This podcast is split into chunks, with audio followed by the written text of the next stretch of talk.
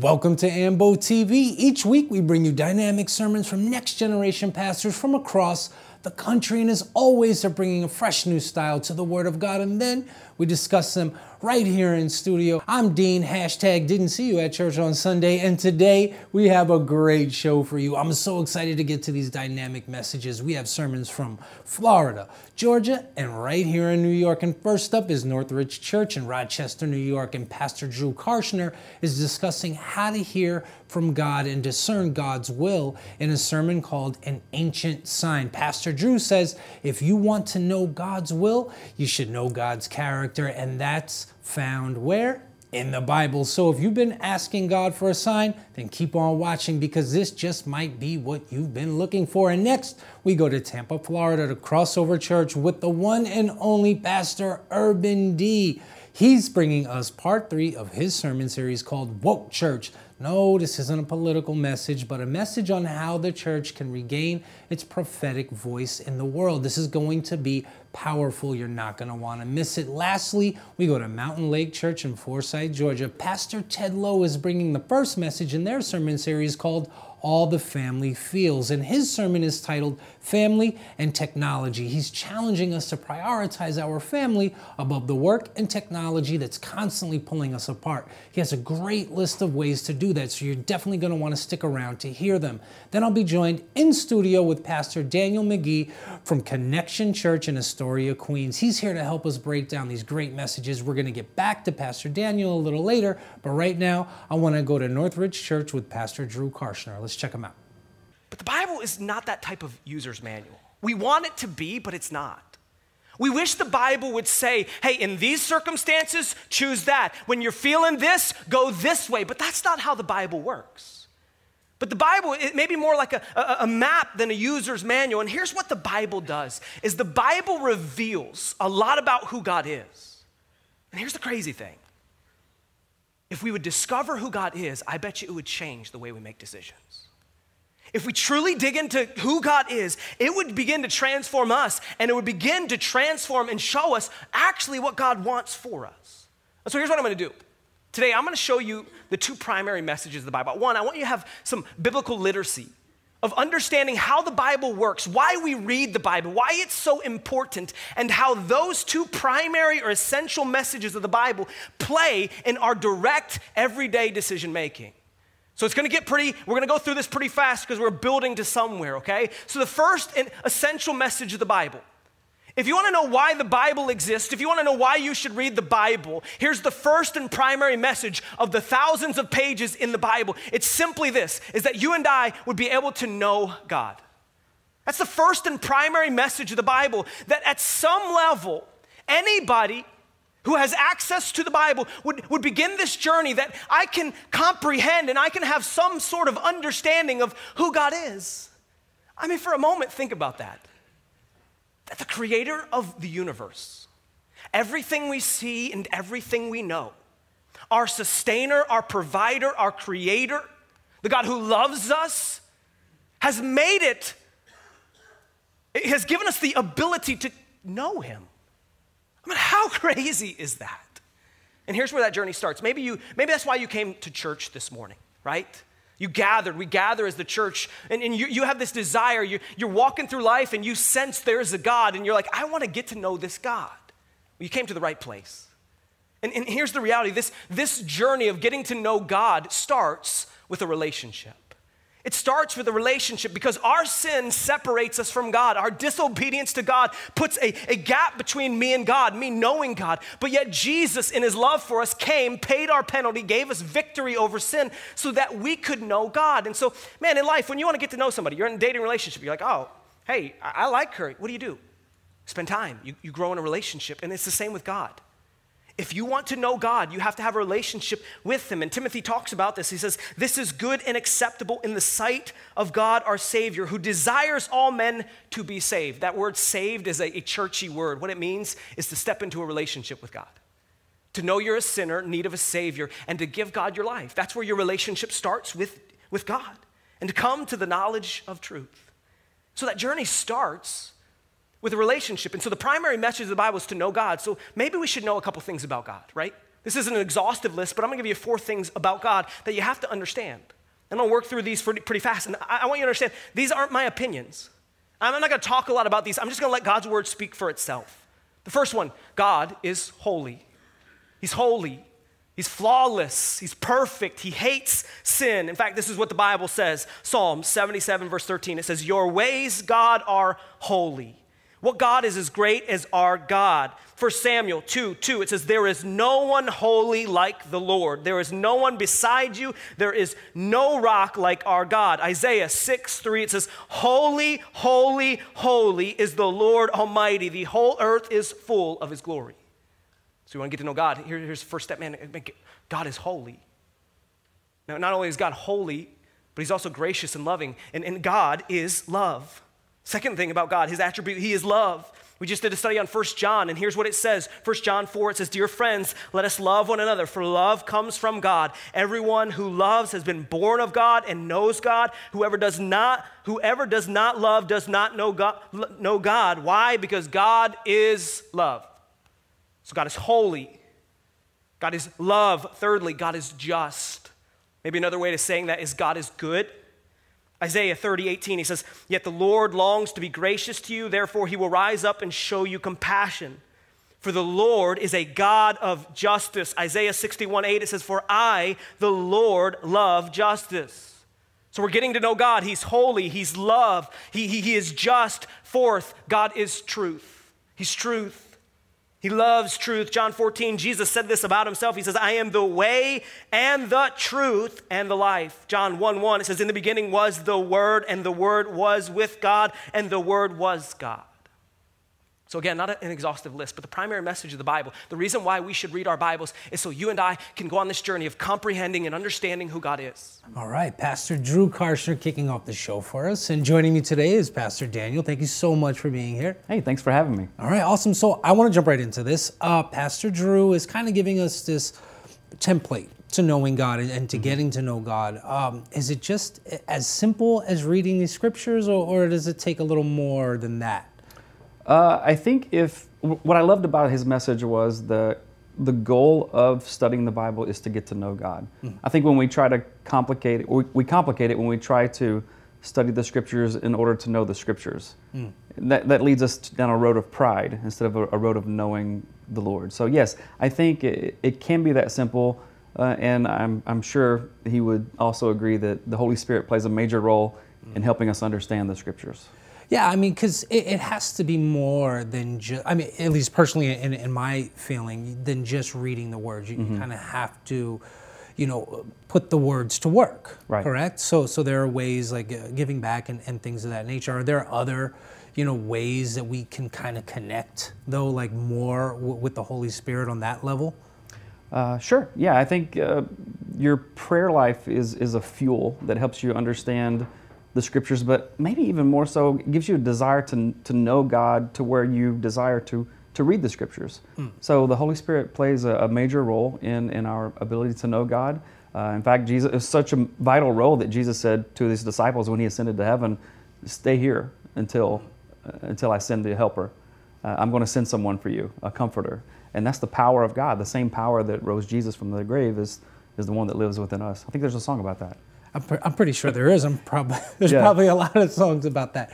So, but I mean, it, it's a good thing though to kind of know your Bible and know mm. your scripture. But right. at the same time, I, I don't want people feeling like if, if they don't know every verse and every book and every, because I have Bible, I have the audio Bible, you know, besides my physical yeah. copy, and and we're talking, uh, I think when last I looked at it, because mine has a kind of audio effects in it too. So it's about 72 hours of listening. It's a lot. So that's a yeah. lot to take in. It's a lot to digest. So, you know, there, there are other things that we have to focus on. And um, we're going to get right back to focusing on more of those things right after we take this quick break. We'll be back with more Ambo TV.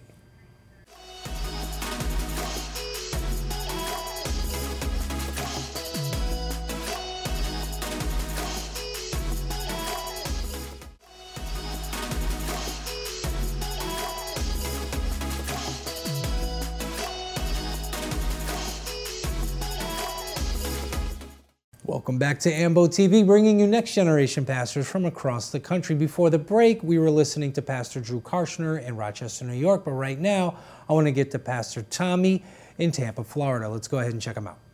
So here's the third thing, y'all. Here's the third thing be biblically informed. That means we got to have a solid foundation of biblical knowledge and at the same time be open to the Spirit's leading on how to apply God's word to the issues of our day. So, how do we become biblically informed? I'm about to say something real profound. Somebody said it over there. Read your Bible. Read it, study it, memorize some stuff. I know that's nothing profound, but the reality is all of us probably need to do better at it. So I'm going to keep reminding you. I'm going to keep lovingly pound it, pounding it into your head.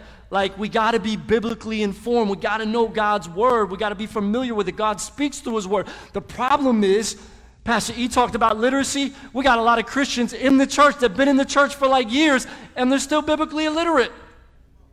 So when somebody from another faith steps to them and challenges them, or when someone that may not even have any faith or they're confused and they're coming with an authentic question, many believers don't know what to say because they don't know their Bible. And then they look dumb. And, and then they doubt themselves and they can even doubt their faith. It's because they've never read God's word and studied it regularly for themselves. They haven't tried to grasp an understanding in God's word. And so even bigger than just answering someone's question or, you know, trying to, we're not even trying to win a debate with somebody, but if somebody has questions, even bigger than that, it's like when you know God's word and you're biblically informed, it helps you make decisions in your everyday life. Helps you be able to apply things to issues that you currently have in your life and things that are going on and things that are happening. And because um, here's the thing, y'all, people are watching you. If you proclaim that you have a relationship with God, that you go to church, people are watching you. They're checking you out. They're seeing what you're about. They're trying to see, like, like, like, what are you about? Do you know what you're talking about? And so, you know, people look at our lives, and if we're speaking on the behalf of God, because that's what we're supposed to be doing, right? If your life is a hot mess, people don't want to listen. If the church is a hot mess, people don't want to listen to that. Like they're looking at, at, at some Christians, and some Christians are making us look bad. If that's you and you're here, like, you better, like, come on, straighten up. I love you, but, but don't make us look bad out there, for real. So, so how, do we, how do we become more biblically informed? Again, simple steps. Read God's word, study it, memorize it. God will bring it back to your memory when you're going through stuff, when you're engaging with someone, when someone's going through something. God will give you a word for them sometimes. But that comes when you're spending time with God, when you're abiding, like we talked about in the series last month. In addition, we try to do a lot of stuff here at Crossover to help you guys. Every Wednesday night at 7 o'clock, we have this thing called Growth Night. It's our church wide Bible study. There's a bunch of people that come to that. You're invited to come to that if you want to grow deeper in God's Word. And we go deeper, we go in on Wednesday nights. We're big on discipleship here. There's a bunch of people in the 3D growth track right now. You can sign up for that and start it um, Sunday, October 6th, coming up in just a couple weeks if you haven't went through it yet. Uh, in addition, we have growth groups. They're starting next week. If you haven't heard about it, we announced it today, so you have heard about it, right? We got groups happening all over the city for all kinds of different people on different nights and days of the week. And, and listen, I, I'm, I'm big on discipleship. I love evangelism. I love love our city, but I want to see people grow in their walk with Jesus. Matter of fact, I'm so big on it and big on groups. I love groups. I'm, I'm the lead pastor here. There's a couple thousand people connected to our church. I'm leading a growth group. Yeah, I'm elite because I believe in it. If I'm in a group, you should be in a group. We got like 20 groups to choose from. And uh, in addition, I'm doing one for like business owners. And these crazy guys told me that they want the group at 7 a.m. I'm an artist. I don't like getting up that, that early to like do a Bible study, but I'm going to do it. So if I can get up super early and do a group, and it's the only one in the morning, like you can go to one at night. Like, figure out your schedule. Like, jump in. So, the bottom line is, guys, we want to give you guys tools to grow. All right, that's my guy, Pastor Tommy, uh, aka Urban D. So he's talking here about you know reclaiming the church, reclaiming his prophetic voice, and and he's kind of calling out some some things that some people can do. Um, we, you know, someone like me who I kind of steer clear of quoting scripture to people because to me it's it's so delicate and, and I don't want to get anything wrong. It, is that kind of a, a, mistake on my part? And I can't be the only person that, that feels that way.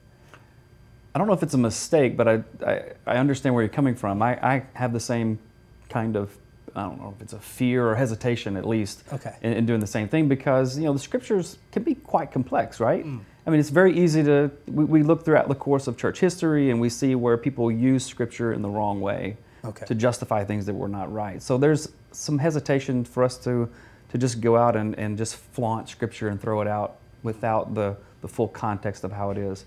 But I think that fear can be um, uh, quenched or, or, or, healed, the hesitation, the more time we spend with the Word of God uh, and reclaiming. I love how he talked about the prophetic voice. I mean, the, the culture has always got a voice or a, a message that they're teaching to us, and it's, it's always changing.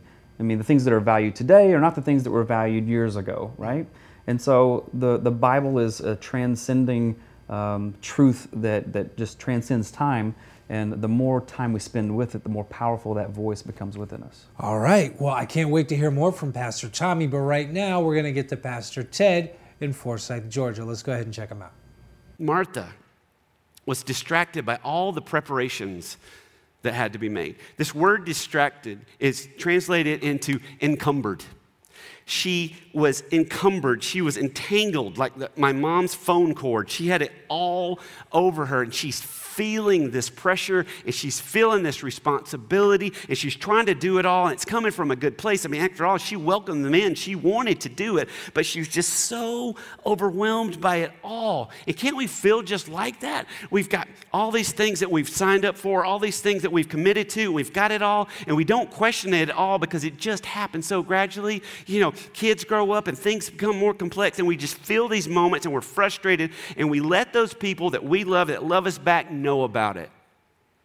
You're so frustrated here. I can't believe this. Look at all this I have going on. And I got to believe she is running some things through her mind because she walks in to Jesus, the creator of the universe, and says, she came to him and asked, Lord, don't you care that my sisters left me to do all the work by myself? First thing to Jesus, don't you care? don't you get it? Do you see all this? And, you know, I love it that Martha came to, to Jesus, I bet she looked at her sister and said, We're going to have a different come to Jesus. she goes straight to him. She goes, Don't you care about me? Don't you care that she's left me all the work to do by myself? Look at me here. I'm doing this. How can you, how can you do this to me? Because isn't this our answer? Tell her to help me. That's the answer to all this crazy. That's the answer to all this anxiety I'm feeling is I need some help right now and culturally she's supposed to do it. She's supposed to help me. Don't you feel like that too? When you're in the middle of all this, we look around at our family and go, "Do I have to do everything around here?" You know, we go to work, you know, we're exhausted, we're frustrated, we get home, the house is a mess, all that's going on. You go, I do everything for this family, I provide this family because I love you. We're taking our kids to baseball practice. Going, get in the car, get in the car. We got to do all this stuff because it's good for you. Get in the car. But we sign up and we get in the middle of all that and we go, I just need help. I need technology to help me. I need people to help me. And we don't ever go, wait a minute, do we have to be doing all this? Can we choose something else? Could Martha have gone, hey, Mary, come here just a second. Can you help me?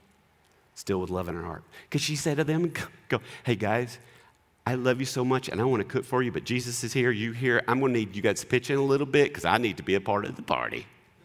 No, no. She's frustrated. She didn't think for a minute to ask for help in, in a different way, in a way where she still left herself capacity for love. And Jesus goes, Martha, Martha. I love Jesus' posture towards Martha and towards us when we're feeling crazy and it's all over and we're, ah. And he looks at us and goes, Martha, Martha, Ted, Ted, Chris, Chris, Susan, Susan, fill in your name. He looks at us in the midst of all the chaos that we've created, living in a culture that he never imagined, and looks at us with compassion and says our name because he knows all of our names in the middle of this. The Lord answered, You are worried and upset about many things. I get it. We can tell what's going on your insides because you're showing us on your outsides, right? I, I, I, see it that you're worried and upset about, oh, there's many things. And there's many things that's going on with a lot of us. And he says, but few things are needed, or indeed only one. So where needed is appetite. There's only one appetite we need to be worried about. You're worried about feeding us, but at the end of the day, there's really only one we need to, to be focused on. There's only one that really needs to be needed, that needs to trump. That when we look back on this time together, we're not going to remember if the beans were cold. We're not going to remember if the beds were lumpy. What we're going to remember is being together. I'm starting to think after watching, like complaining is just in our DNA from Exodus to now. So, so what are just one really quick way we can be better life experiencers and less life complainers? Yeah, that's a good question. Um, I was on my phone the other day and I saw a meme grab my attention and it said, God inhabits our praises, but who inhabits our complaints? Mm. And it really caused me to think about how easy it is for me to complain and uh, I mean, there's, there's a lot to complain about, right? There's a lot of things that are wrong in our lives. And so I think it's really easy to identify with Martha in this story. Um, and I, I want to identify more with, with Mary.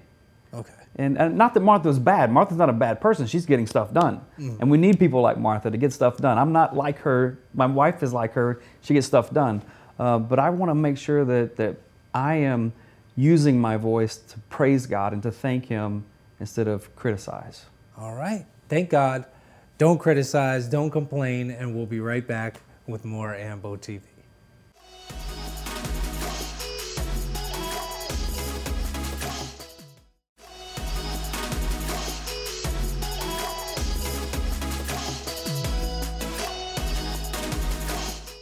Welcome back to Ambo TV, bringing a fresh new style to the Word of God. Before the commercial break, we were checking out Pastor Ted Lowe in Forsyth, Georgia, but right now I want to get back to Pastor Drew Karshner at Northridge Church in Rochester, New York. Let's check him out. As I read and I understand how serious God takes sin and how perfect and how flawless He is, guess what it does? Is it puts this desire in my heart that I would chase holiness.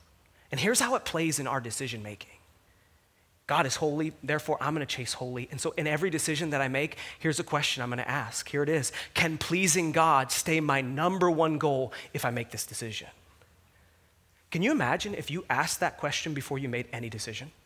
How it would change the decisions you make?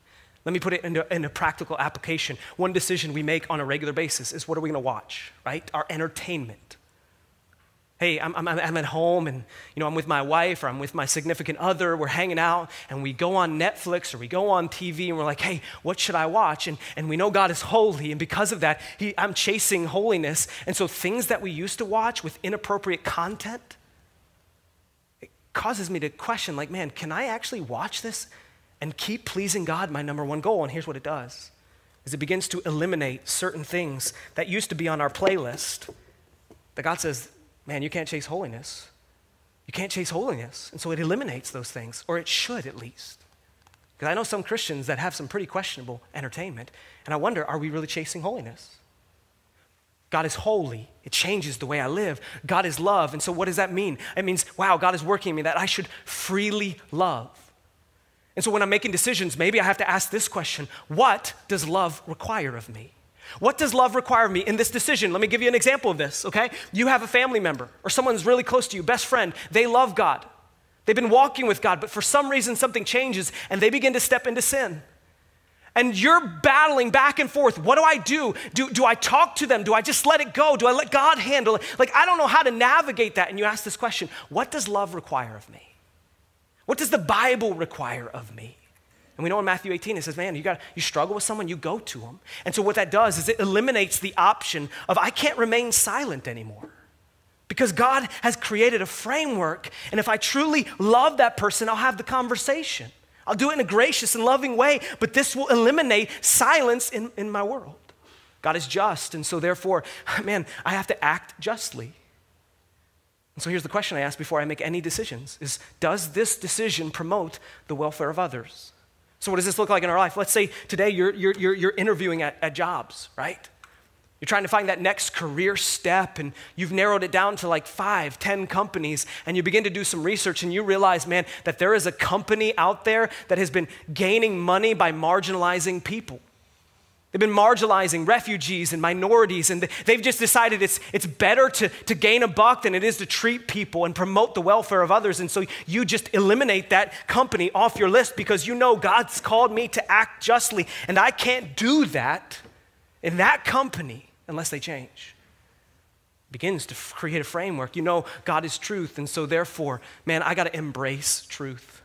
I got to embrace truth. I got to see the, the reality. And so in your decision making process, here's what happens is you ask this question, man, if God is truth, I need to embrace truth. And so you say, man, am I seeing the reality of me and, and my situations clearly? Am I seeing reality clearly? And here's what this means for a lot of us. We're making decisions and we just have to know our temptations. We have to know, man, maybe you're here today and you struggle with lust. Or maybe you're here today and you struggle with comparison. And you know that about you, and you got to say, okay, uh, God, God is truth, and therefore I got to know the truth about me. And so maybe I shouldn't be on social media because all I do is compare my, my, my world against everybody else's. Or maybe I shouldn't be on, on certain things on the web page, pages alone because I know my temptation, and I know, and what God's word does is it creates a framework. And here's the beauty is it saves us from so many bad decisions. Because guess what? Man these were all options on my board and these were all options on my board. But as i got to know god and as god began to change me wow he protects me from going down any other decisions that i shouldn't. All right pastor drew using props to illustrate his point yeah. here. And um, this subject actually just kind of came up in my house. My daughters wanted to watch a scary movie but it was like dark scary not yeah. like like fun spooky kind of scary. And i was like nah I felt bad for doing it, but at the same time, it felt right. So, like, are these the kind of decisions that he's talking about making? Yeah, sure. I mean, that's that's our job as parents is to help our kids set boundaries, and sometimes we have to set them for them because they don't have the the, the wherewithal to to set them for themselves. And and, and we're we're God's children, and we're, we're the same way. And so, the way that God loves us is He wants us to have. Uh, parameters and borders and, and, guidelines to keep us from from going in a direction that we shouldn't. I mean, I don't want my kids waking up having a bad dream or or putting bad thoughts in their minds. I want them to focus on the things that are pure and good and holy that will uh, bless them. I, I, read a quote this quote this week. I think I quoted it in my last sermon. Uh, but sometimes we ask the question: Is this okay for me to do? Mm. As a Christian, can I do this? Mm. And, a, and a better question is: Is this going to help me run the race that God has for me? Is this going to hinder me or is this going to help me? And so I think that's probably a better question for us to ask. It's not, can I do this? Is it permissible? But is this going to empower me and enable me to run the race that God's called me to run? I love it. And he was also talking about chasing holiness. And, you know, I hear a lot constantly about people chasing paper or you got to chase the bag and you got to get to the bag.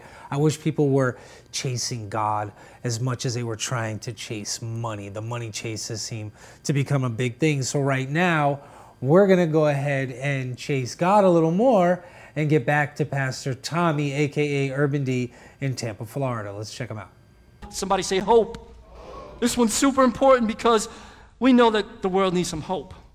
Because all the people here is what kind of news on the news? Bad news, right? They need some good news. They need some good news. Hope is a major pillar of the faith that God gives to his people so we can have a vision of what change can look like for the future. We believe in a hopeful future because of what Jesus did for us. Right? How many of y'all believe in what Jesus did for us? He died for us, man. Make some noise for that. We can have hope for the future. It's going to get better. One of the most famous speeches of all times was Dr. Martin Luther King's speech. I have a what? Y'all know it, right? At least y'all know a little bit about it, right? Well, one of the things he said, and this was in the middle when civil rights hadn't been achieved yet. There was still tons of injustice going on. Hadn't happened, but one of the lines he said is, I've been to the mountaintop and my eyes have seen the coming of the Lord. Woo! He was in the middle of the struggle, but he still had hope because he knew Jesus. And he knew that the best is really yet to come. I love Romans chapter 15, verse 13, incredible hope statement. It says this It says, I pray that God, the source of, of what? Of hope, will find you um, completely with joy and peace because you trust in Him. Then you'll overflow flow with confidence through the power of the Holy Spirit. So, even though some of you might be going through it, you might be going through some stuff right now, you might need to lament at times, um, don't get stuck there. Don't wallow in your sorrow and your depression and a pity party all the time because you can have hope for the future because of what Jesus did. This isn't the end of the story here. Our life here is just a warm up. The best is truly yet to come. So we need to be hope pushers.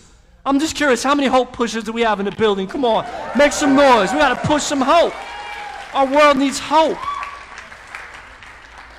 Here's the last one, y'all. Number five be about actions. Be about actions. Help me out. Actions speak louder than. We know that, right? Because there's a lot of people that just they just talk. But people, if you talk, they want to see that you're going to back it up with some actions. They want to see that you're about it. So, from the church from the beginning has been known for acting on behalf of the poor, of the oppressed, of the neglected. Acts chapter 6, great example of it. There were some Greek widows that were being overlooked compared to the Hebrew widows. Um, the issue was brought up. Be clear on the issues. It was brought up to the church, and the church came up with a resolution and fixed it. Great template to look at. And if you look at some of the positive parts of church history, the church was known to do all kinds of great stuff.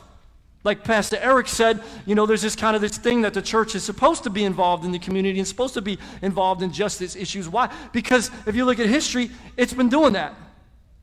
If you look at most hospitals, they were started by churches. If you look at most schools, started by churches. Universities, colleges, started by churches. Clinics, feeding programs, started by churches. Problem is, as time went on, many churches began to look more inward than they did outward, and I believe that's a big part of the reason why there's many churches that are regularly closing their doors. They became less about action, and eventually they became irrelevant and they died. All right, Pastor Tommy's on fire today. And, uh, you know, he brings up a really good point, which is that most churches, or not most, a lot of churches out there can feel like a closed door club mm-hmm. rather than an open door family. Have you, you know, seen a shift like this in the landscape? And, and if you have, as a pastor and as a church leader, you know, how do you combat, you know, that kind of uh, feeling? Yeah, I think it's really hard to fight against that because I, I think it's natural. Mm-hmm. As you, uh, uh I'm a church planter as well, so I've pastored a church that was existing, and I've also started one from scratch. And it's very easy to get into that cycle because as you gather people, you're gathering people with problems. You're gathering people that need discipleship. And so you have to, to feed them.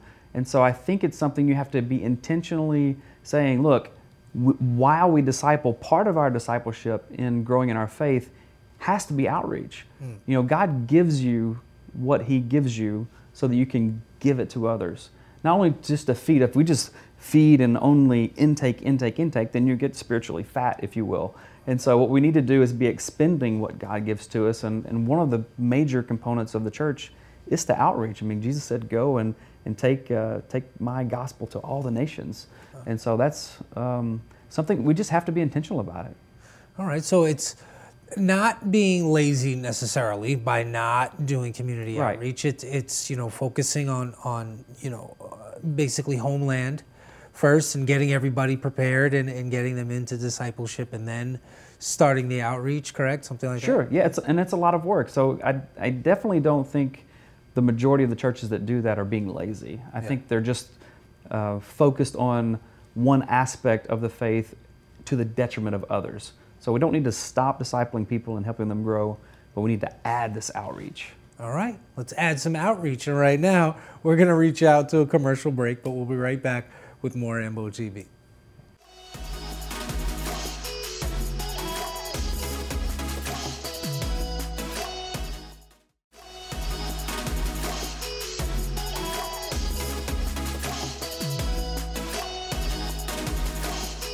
Welcome back to Ambo TV, home of the next generation pastors. Let's go ahead and jump right back to Pastor Ted Lowe in Forsyth, Georgia, and let him wrap up his sermon on family and technology. Because here's what I love about Chris and this church every week. It's like, this is not something we do. We just check off the list. Oh, I'm a good person, go to go to church. They're like, no, no, no, no. God's word is so powerful. He loves us so much. He looks at us and goes, Martha, Martha, he loves us so much. He tells us how to live life in the midst of the crazy. He wants something richer. He wants something more. He wants something full for us. And he wants there to be life change. That as you drive away here today, it may be a little change, it may be a big one. But we all get to choose. That's the thing I think we forget. We are the big people. Sometimes we think we have to do this. We're required to do this. We need to pause and go, wait a minute. I get to choose. I'm the boss of me. We forget, don't we? We get to pause, and we're going so fast that we don't pause and go, wait, wait, wait, wait, wait a minute. I need to leave my self capacity to be and to love those that love me, and then I love back. Here's a couple of ways we can do this. We'll make this super practical for you in our day and age, we got to figure out we have to have no tech times. There has to be time where the, the phone goes away, the TV goes away, the laptops go away. It's not always easy. In fact, we're addicted to it chemically. Every time there's a ding on our phone, there is endorphin rush to our head. We're literally addicted. But when are those no tech times? Some of the best advice I've ever been given is my buddy said, don't be on the phone in your car when your kids or your um, your kids or your spouse is there. And I can't tell you, I mean, this is the time when you're with people and people love you back, you got them trapped in the car. You got some pretty great conversations, right? Kids, you get everything comes with that decision. Kids are going, wow, are you, what are you kidding? But then they, you can trick them. Before you know they're going to be talking to you. You know, you, you know how it is. You, kid gets grounded, you take it away, the next thing you know, they're outside playing basketball. They don't know that you know. Have no tech times. Limit kids' activities. When kids are younger, we're like, one activity apiece. People are like, what is wrong with you? Don't you love your children? Right? Yeah, we just need some space to be a family. This is already crazy. We got three kids. We can go support each other. We can go hang out there because at the end of the day, none of my kids ended up being professional athletes. Who knew? With these genes? yeah, it never happened. Date your spouse. People that do what I do, that work with married couples, they come up to you, oh, marriage, whew, you should know. Mm, it takes a lot of hard work. And then they don't tell them what to do. You, know, mm, you got a really bad disease. You know, no. We say the best way to protect your marriage is to enjoy it. And that's why I have nights like tonight, so you can laugh and you can date and you can enjoy each other. People think, oh, we've got to resolve all our issues or we're not going to have a marriage. Go have fun. Words don't lead to connection, connection leads to words. Go hang out, go laugh. The thing that brought you together can keep you together. Go on vacation. This doesn't have to be expensive. Some of you haven't had a vacation in a long time. You just need a break. Do you know how Americans, ton of Americans, don't even take all of their vacation dates. Even for a lot of them, it's just two weeks. They leave those dates on the table. I don't believe in that at all. I don't even, you know, kids have so many excuse absences. I think if you end of the year, if you've left two or three on the table, that's your own fault. Take them, up, take them up. It's unexcused. Great. I don't have an excuse. We're going to go have fun. All the teachers in here went, wait a minute. And my wife does not agree with me on that, by the way. have one family dinner at least once a week. The studies on this are tremendous about what it provides, what it does, what it helps kids. They feel more connected. It's connected to less drug abuse, it's uh, connected to less crime, even people marrying, their marriage lasting. It's just something that happens there at dinner. I don't know what it is. One of the things we do at dinner is a thing called high low. Go around the table, you do high low. And there's some nights I don't want to do high low because I don't like the lows at the table. Right? It gets too tough. But if you'll do it, if you'll do it, all of a sudden they start talking. And again, it's all about tricking your kids, right? You, you, you get them to talking. We've just adopted a, a nine year old little girl and she loves high low because she knows that everybody's going to be listening to her. She knows that she's important. She knows that her day matters. And the rest of the day, it starts conversation there. Set work time boundaries. This is a huge one for those of us who are really busy at work. We got to have boundaries here. We got to look at Steve Jobs' life and go, whoa, whoa, whoa, whoa, wait a minute, I don't want that. Nobody wants to get to the end of their life and go, oh, I should. Nobody gets to the end of it and say, I wish I'd worked more. I wish I'd caught up on emails more. We got to set these boundaries. And again, you get everything comes with that decision. Some of you, this is exactly where you are. You're maybe up for a promotion, and that could be great. And the reason I think we like that, typically, it's more financially rewarding right? Oh, this is that, when I get that promotion, man, it's going to make college so much easier. We can have a nicer car, better vacations, better house. We're going to have so much more things. It's just it's going to take stress off of us. My question is, when you're considering a promotion or anything at your job, asking this: Does more money equal less you? Does more money equal less you? Let that at least be part of the equation when you're making the decision what do I want to do? And then some of you, let me get really bold, need to get a different job.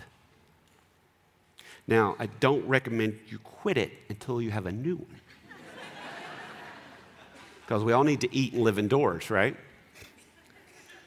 But some of you, this it's been sucking the life out of you. It's wearing you down. You don't see your family, you don't see your kids, and you keep saying, when this happens, then this is going to happen. When we get to here, then I'll be able to. When we get through this season, then I'm going to be able to spend time with you. If you'll just let me get through this, and it never happens. And we get to go, we're the boss of us. We get to choose, we get to make a better choice. We need to say yes to being. So, what's that one thing? Just be. All right, there's Pastor Ted giving us a different kind of TED talk, and I'm feeling it. Um, that that list is about to be my new screensaver. Uh, you know, because I'm a dad, I'm a family guy. Uh, are there any things? Because I know you're a father as well. Right. Are there any things that you could add to that list that, that would, you know, kind of help myself and, and some of the folks at home? Well, confession first. I need to add some of those things to my list. Okay. Yeah, it's a it's a really good list. The, It really the, is. the dinner one night a week. Yeah. Man, that's just not something that's in my rhythm right now. Yeah. And so it's something I want, but just just it's so easy to get busy, even as a pastor, right? Mm. Yeah. We we we get busy easily. I say I would say one thing I would uh, say that is good for a family dynamic is to laugh together, to, to find things that that you've enjoyed doing together that make you laugh. And, um, and listening to your kids. I mean, I know that's part of the conversation with the high low that he does at the at the table. We, we do that um, not every time we have a meal, but we do it often, and it is uh, it's good for every kid to know that they're about to be listened to. Um, and I think it's very easy for us as parents to to jump in and, and show our kids the right answer and say this is what you need to do in this situation Yeah. instead of just stopping and listening to them and letting them letting them process what it is that they're going through. I think that's very important as well. Yeah, for sure. And I mean, a lot of the times, you know, my kids may feel like I'm, you know, hovering or, or I'm, you know, I'm being an eagle. And uh, but it's just because I'm constant, and, and it's always, are you okay? Is everything all right? Uh, You know, is, and sometimes you got to be a pushy parent. You- Yeah, You got to get in their business. Absolutely. Yeah. Yeah. I, I think kids thrive when their parents are engaged with them Mm. and, and know that there are issues they're going through. They, like my kid, I, I shared this with you on the break. My one of my kids was saying, "Yeah, there was this movie, and you didn't let let us watch it until we were like 13 or 14 years old." And uh, she was having fun with it, but at the same time, you could tell in her voice that she was excited, or not excited, baby, but comforted in the fact that Dad loves me enough that he made some hard decisions and he made some choices that I didn't agree with at the time, but uh, it makes me know Dad loves me. Absolutely. That's that's the truth. And look, here's the cliche. They might hate you for it now, but they'll love you for it in the long run. That's the truth. This is Ambo TV, and we'll be right back.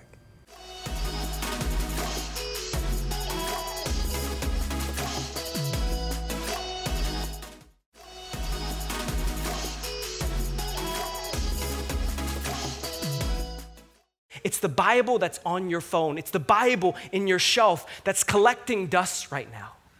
You've been waiting for a sign. God has given it to you. And He wants you to dig in it. He wants you to know it because He wants you to know who He is and He wants who He is to affect the way you live and it will change the way you make decisions. There's Pastor Drew capping off the show for us. And as we like to do at the end of every show, I like to ask our guest to give myself and the folks at home a Bible scripture that kind of ties into what Pastor Drew was just talking about. So, do you have something for us? Absolutely. All right. At the end of the book of Ephesians, Paul writes to to the church to put on the armor of God. And he mentions the word of God, which is what the pastor just mentioned here as well. The next verse he says, in verse 18, he says, praying in the Spirit at all times, on all occasions. So, what I would want to encourage all of us to do is to remember that the Bible is here for us to know God, and the Holy Spirit is here for us to know God in such a deep way. And He uses the Word of God with the Spirit of God to allow us to do that. So, that's the way, that's the power that we have in order to know God. Amazing. Pastor Daniel, thank you so much for Yeah. being here. It really was a pleasure. I hope Thank you come you. back again sometime. I hope so. That would All be right, great. it's a deal, man. And thank you to our partnering churches, Northridge Church with Pastor Drew Karshner, Crossover Church with Pastor Tommy, aka Urban D, and Mountain Lake Church with Pastor Ted Lowe. Thank you guys for those great messages. Please keep them coming. To see the complete sermons and other great sermons, head over to ambotv.com. We always have great content there for you guys, and you can sign up for our daily newsletter. You can also listen to us on Apple Podcasts. So awesome. Subscribe today. Thank you for watching. Good night, and I'll see you guys next week.